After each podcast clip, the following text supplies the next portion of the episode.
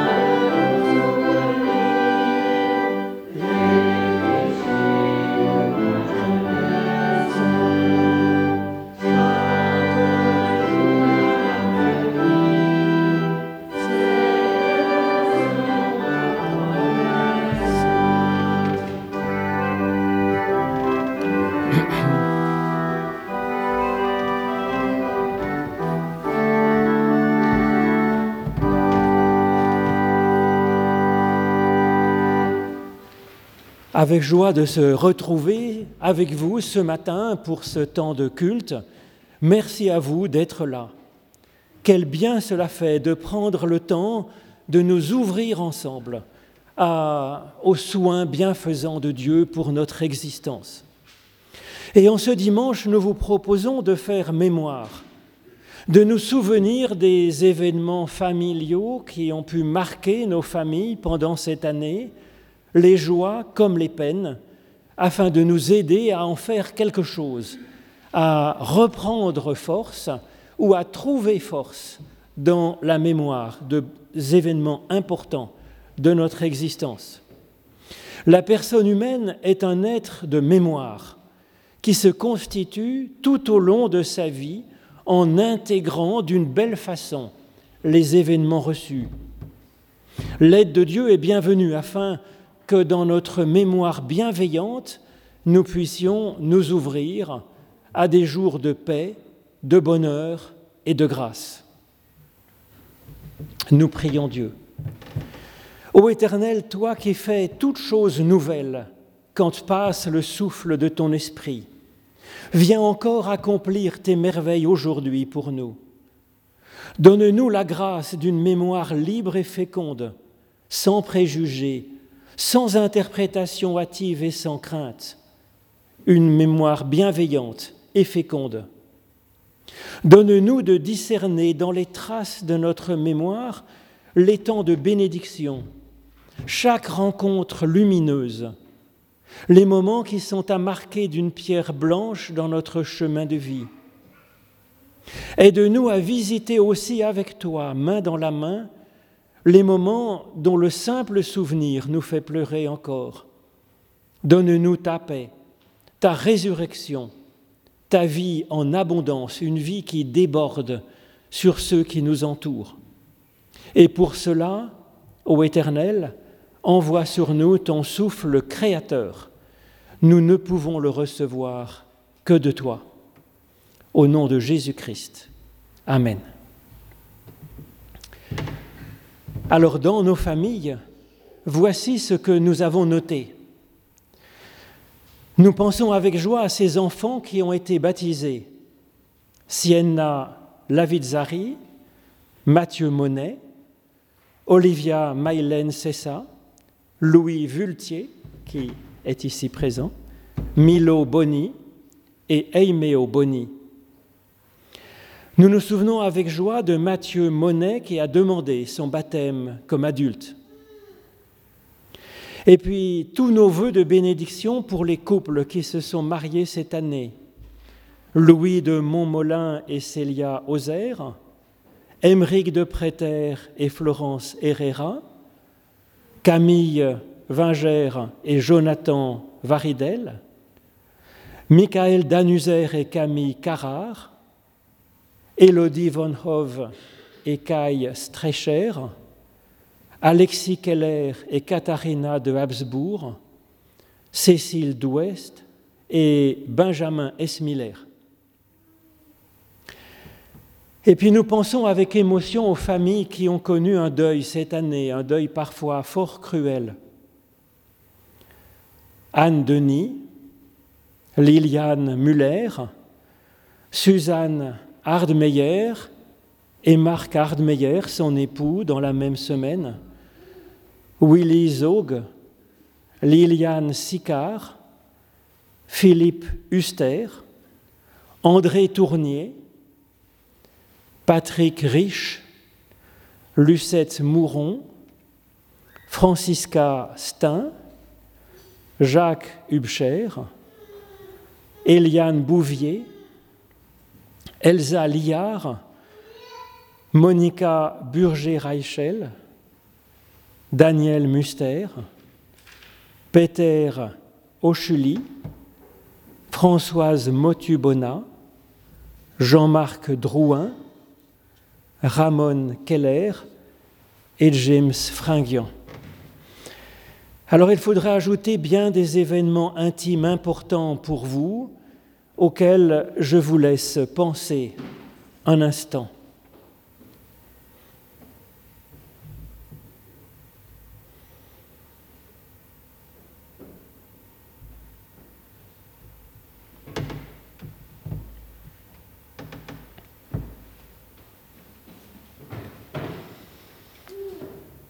Que Dieu sanctifie nos joies comme nos peines, qu'il nous donne vraiment d'en faire quelque chose de vivant et de vivifiant. Alors je vous propose de chanter à la page 326 le cantique 31-17, Ô mon peuple, prends courage, les trois strophes. Page 326.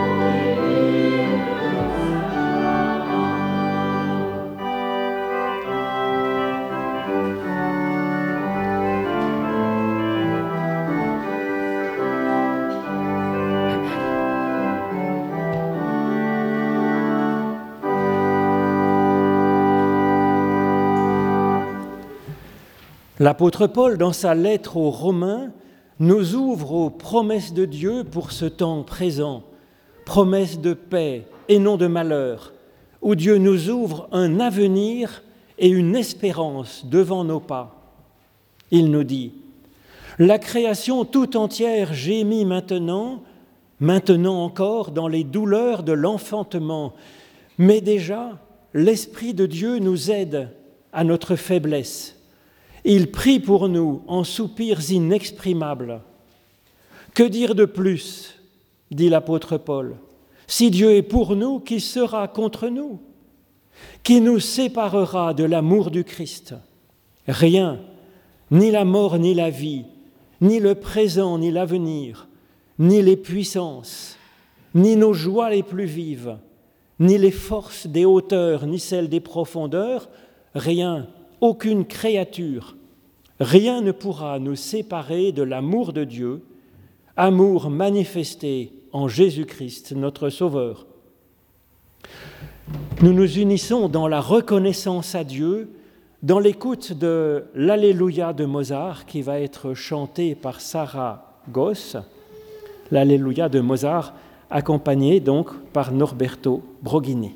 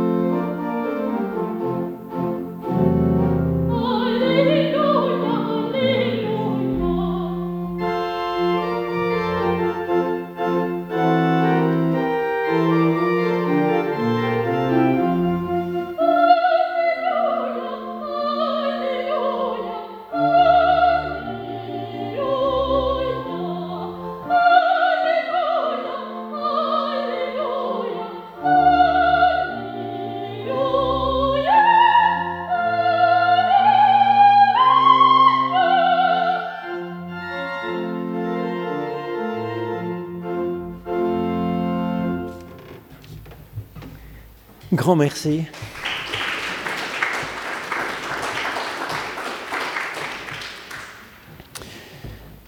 Alors il y a une vraie fidélité dans la mémoire de moments importants dans notre existence, mémoire aussi de personnes que nous aimons et qui ont été ou qui sont encore importantes pour nous.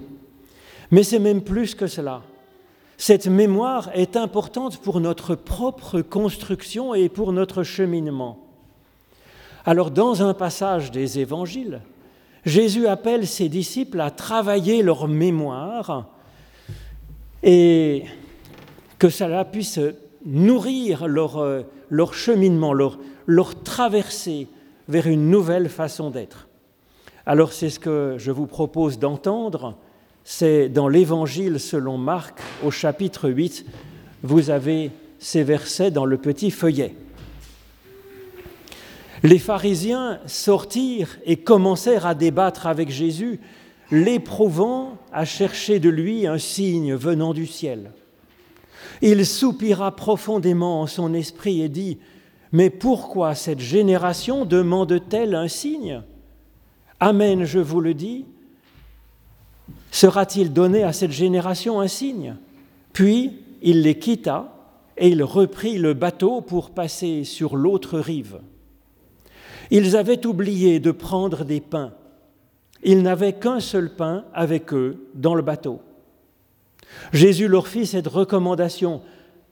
Voyez et gardez-vous du levain des pharisiens et du levain d'Hérode. Ils discutèrent alors entre eux à propos des pains qu'ils n'avaient pas. Jésus, le sachant, leur dit, Mais pourquoi discutez-vous à propos des pains que vous n'avez pas? Vous ne comprenez pas encore?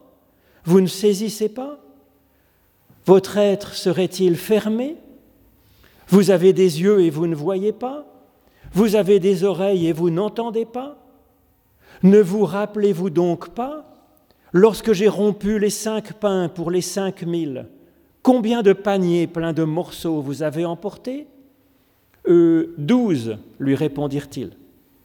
Et quand j'ai rompu les, les sept pains pour les quatre mille, Combien de corbeilles pleines de morceaux avez-vous emporté Sept, lui répondirent-ils. Et il leur dit alors, Vous comprenez maintenant? Et puis apparemment, oui, donc les disciples ont enfin compris grâce à ces chiffres. Et c'est là-dessus que je vous proposerai de réfléchir dans quelques instants. Mais pour l'instant, nous demandons à Dieu que dans l'étude de nos écritures anciennes, il nous donne une parole, une parole particulière pour chacune et pour chacun d'entre nous. Amen.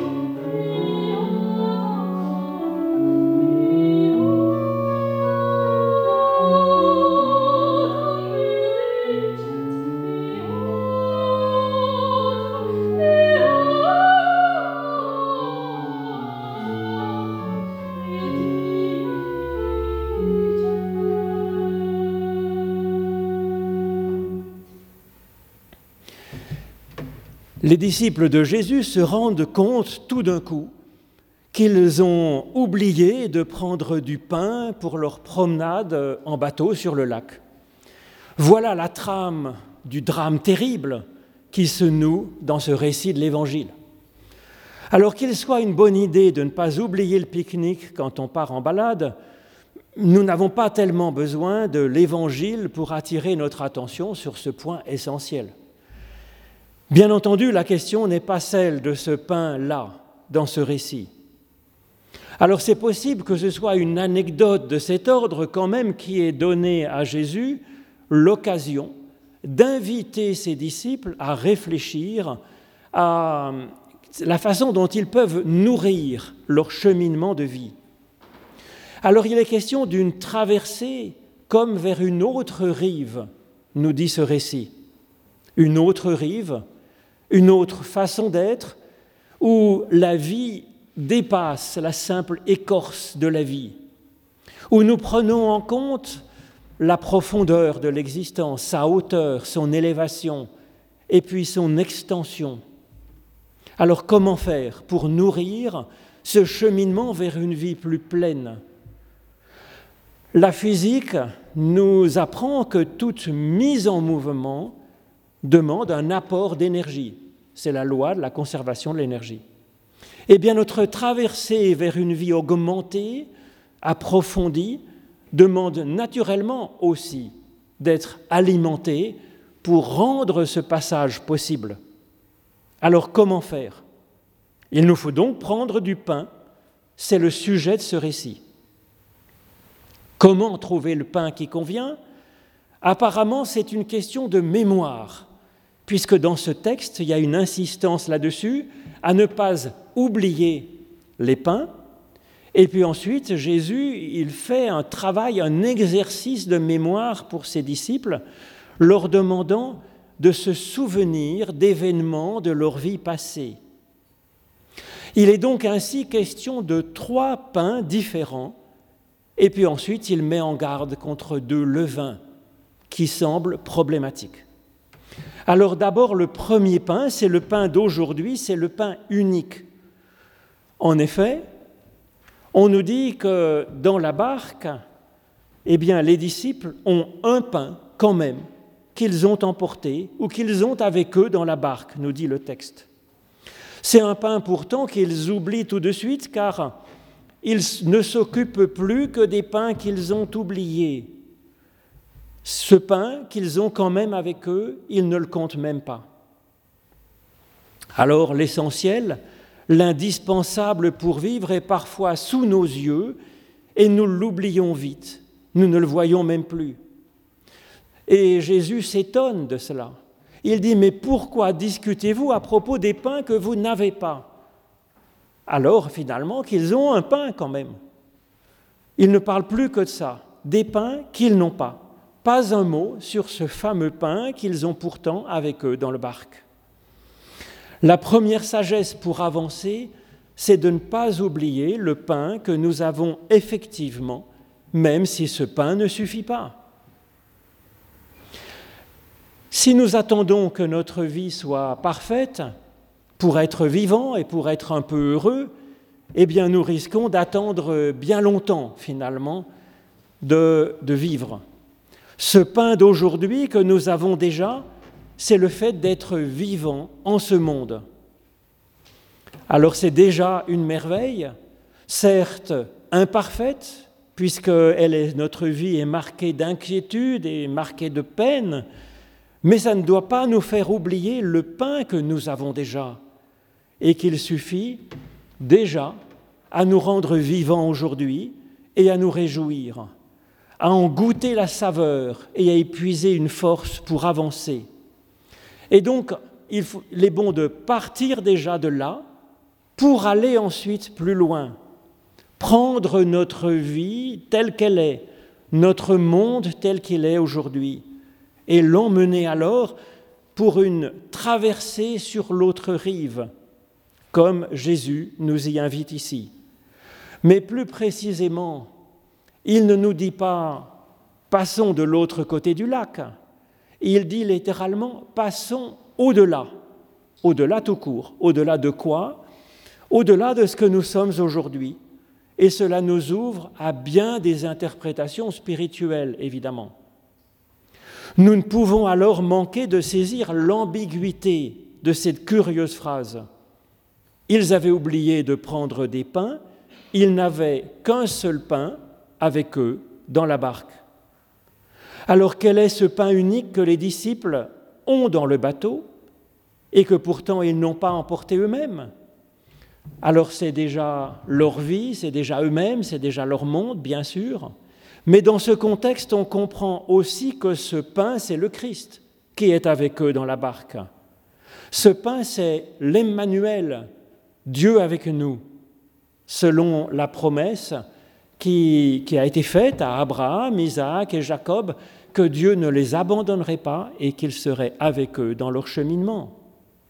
À plusieurs reprises dans les différents évangiles, le Christ est comparé à un pain, le pain de vie qui nous est donné pour que nous l'assimilions à notre propre existence.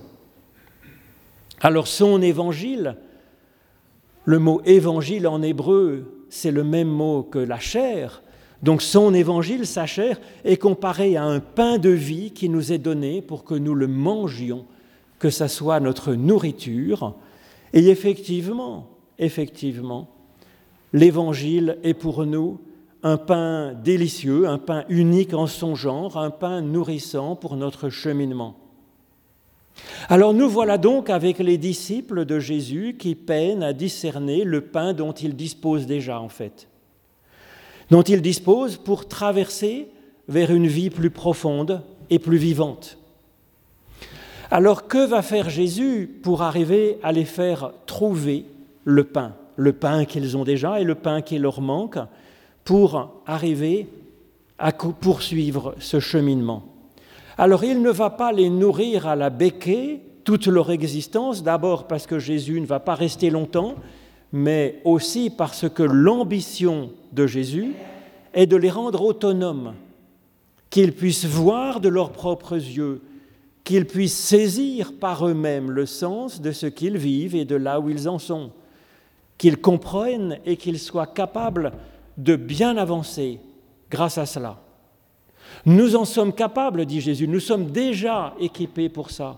Des yeux pour voir, nous en avons, ainsi que des oreilles, ainsi que du cœur, ainsi que du discernement, ainsi qu'une intelligence. Alors, c'est juste que nous devons les éveiller, et c'est ce à quoi va travailler Jésus. Et pour cela, il va faire appel à leur mémoire, à leur souvenir. Parce que notre mémoire est un véritable organe, comme des yeux, comme des oreilles, comme une intelligence. C'est un organe que Jésus stimule pour qu'il s'éveille enfin dans toutes leurs autres facultés. C'est donc un organe majeur qu'est la mémoire, et qu'il puisse ainsi s'éveiller à la vie.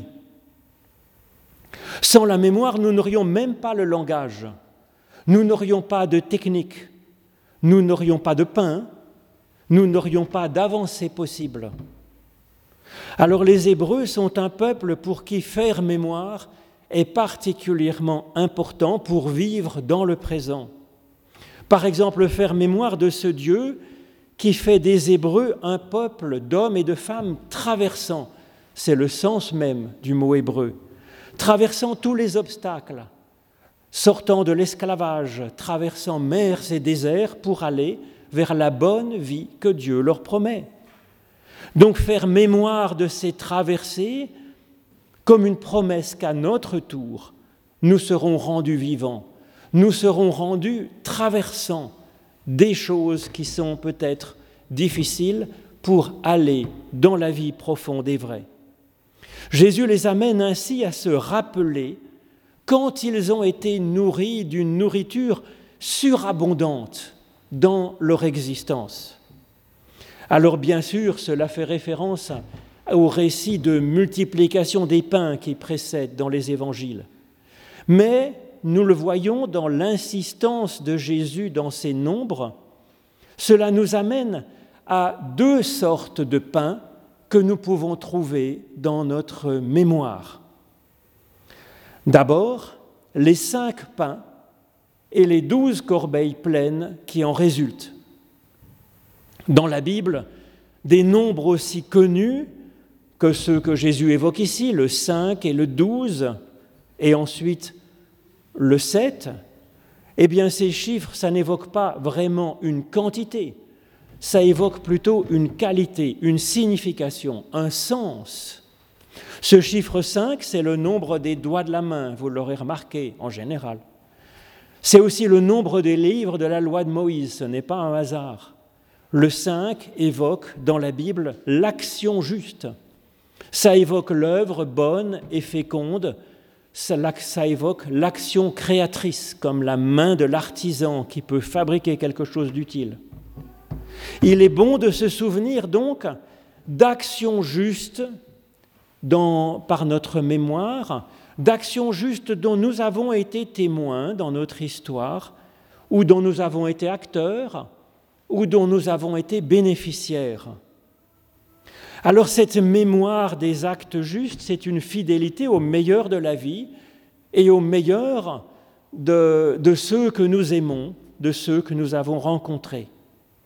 Ces faits, ces bonnes choses qui ont été faites, c'est des événements du passé, bien sûr.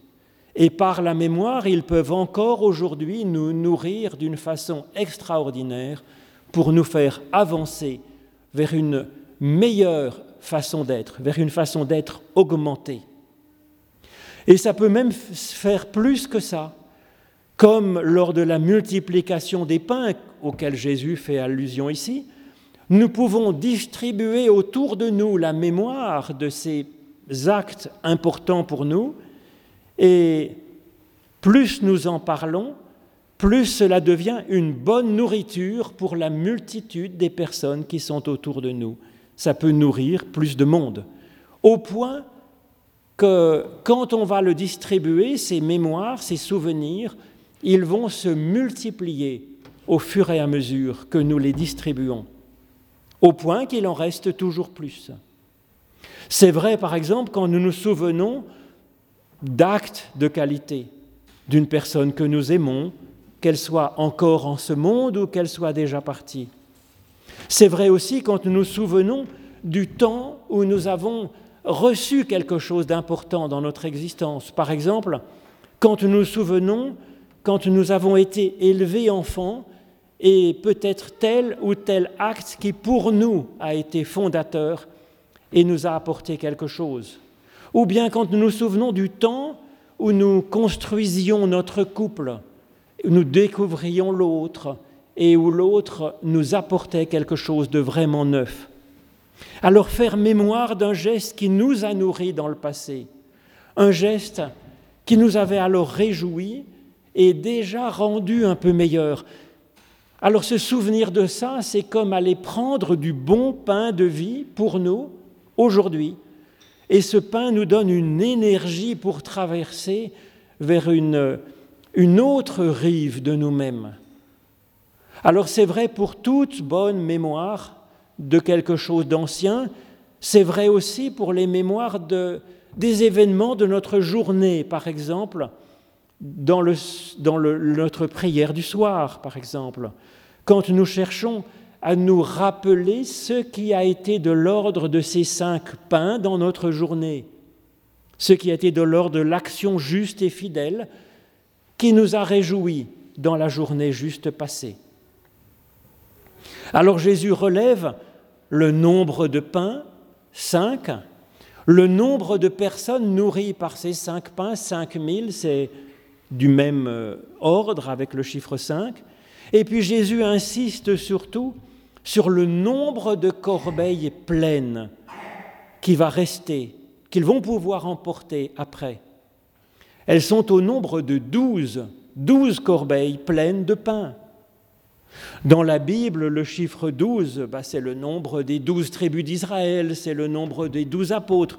Donc le 12, c'est une humanité réconciliée qui forme équipe. C'est une diversité de personnes qui est unie par l'Esprit de Dieu et puis par la, la solidarité les uns avec les autres. Et donc, la mémoire de ce qui est de l'ordre du 5 dans notre existence, dans notre histoire, cela nourrit la paix, cela nourrit de, de meilleures relations avec les autres autour de nous. Justice et paix s'embrassent, comme le dit le psaume 85. C'est la première mémoire que Jésus nous propose d'avoir régulièrement. C'est une première boulangerie, dans un sens, où nous pouvons nous fournir, en bon pain. Alors ensuite, il y a une autre sorte de pain bien nourrissant. C'est les sept pains et les sept corbeilles pleines de pain qui en résultent. Le sept dans la Bible, ben c'est le chiffre de la bénédiction de Dieu sur nous, sur notre vie, sur notre temps en ce monde. Et donc je pense que Jésus nous invite à nous rappeler des moments de bénédiction dans notre vie, des instants où nous nous sommes sentis avec Dieu, des moments inspirés ou portés par lui, des moments où nous sentons que nous avons été en forme et créateurs de vie autour de nous, créateurs de bonnes choses. Alors cela aussi, cette mémoire de ces temps bénis, c'est particulièrement nourrissant pour notre cheminement présent. Par exemple, la mémoire de notre mariage pour un couple, la mémoire de notre baptême dont nous avons entendu parler et qui nous dit que dès notre origine, nous avons été bénis par Dieu. Ce sont comme des porches d'entrée dans la vie avec la confiance que Dieu ne nous abandonne pas, mais qui nous accompagnera toujours dans notre barque, fut-elle secouée par la tempête, ou bien comme quand nous sommes dans de verts pâturages avec des ruisseaux paisibles, comme l'évoquait le psaume 23 que je vous ai lu tout à l'heure. Donc les pains de l'ordre du 5 produisaient du 12, les pains de l'ordre du 7, de la bénédiction, produisent encore du 7 nous dit Jésus. Et donc faire des mémoires, des étincelles de bénédiction que nous avons déjà eues dans notre vie, dans notre histoire personnelle, cette mémoire produit une abondance de bénédictions nourrissantes pour aujourd'hui, pour notre présent. D'où l'intérêt de faire mémoire délibérément, volontairement, consciemment, pour avancer dans notre existence. Ce travail de mémoire, il est propre à nous ouvrir nos yeux et nos oreilles d'aujourd'hui. Il éveille notre intelligence pour reconnaître dans notre présent des trésors de, pain de vie, finalement, qui sont déjà là.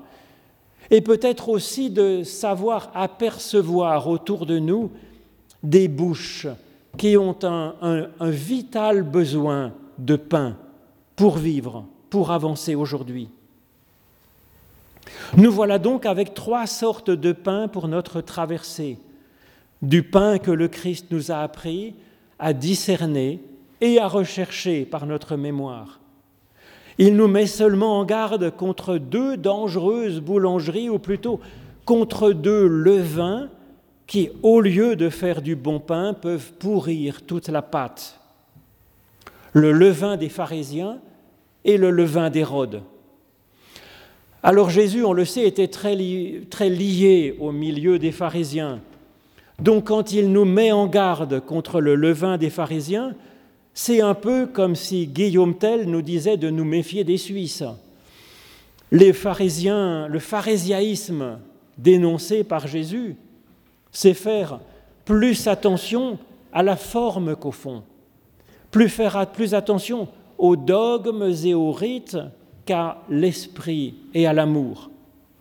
Et puis le levain d'Hérode, c'est celui de tout ramener à soi-même, quitte à détruire les autres autour.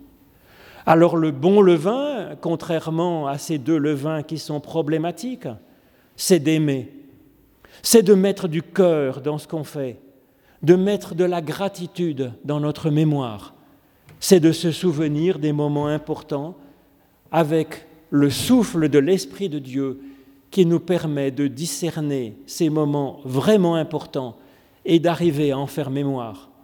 C'est cela qui fait lever toute la pâte de notre existence et de ce monde, promesse de bon pain quotidien pour nous et pour ceux que nous aimons. Amen.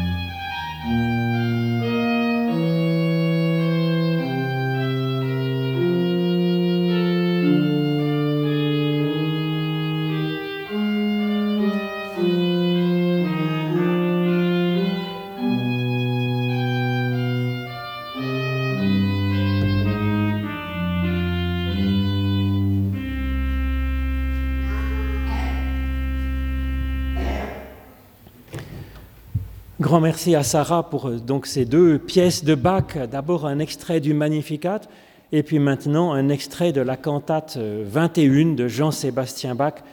C'est tout à fait euh, magnifique et inspirant. Alors c'est à votre tour, à notre tour maintenant de chanter. C'est, je vous propose le psaume 95, page 107.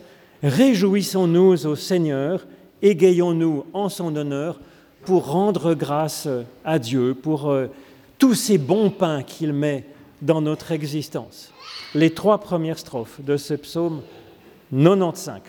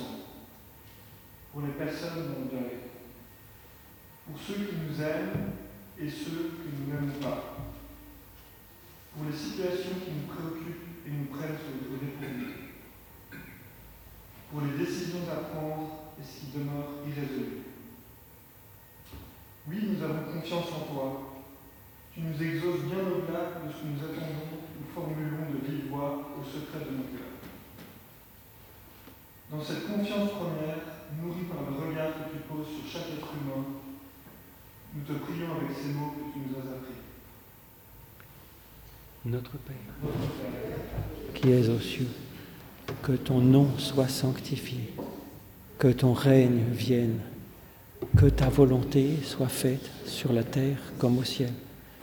Donne-nous aujourd'hui notre pain de ce jour. Pardonne-nous nos offenses, comme nous pardonnons aussi à ceux qui nous ont offensés. Et ne nous laisse pas entrer en tentation mais délivre-nous du mal. Car c'est à toi qu'appartiennent le règne, la puissance et la gloire pour les siècles des siècles. Amen. Grand merci, Emeric, pour euh, cette prière. Merci encore à Sarah et Norberto. Alors vous trouverez les annonces en fait dans le petit euh, livret que Souyon nous a préparé. Et puis, si vous le désirez, ben, vous trouverez sur le site internet, hein, vous trouverez la prédication que je vous ai proposée, et puis euh, la vidéo, l'audio, et puis vous pouvez, si vous le désirez, prendre le texte de la prédication à la sortie pour en prendre et en laisser dans ce que j'ai raconté, et peut-être pour le distribuer à des personnes autour de vous. Maintenant, c'est le moment de l'offrande. C'est une façon eh bien, de, de, gouverner notre matériel par notre spirituel. Et puis c'est vrai que sans les dons des paroissiens, rien n'est possible. Et pendant l'offrande, je vous propose de chanter le psaume 67, c'est page 80 de notre psautier, que Dieu nous bénisse et nous garde pour faire place en nous à la bénédiction de Dieu qui va nous être donnée. Les deux strophes.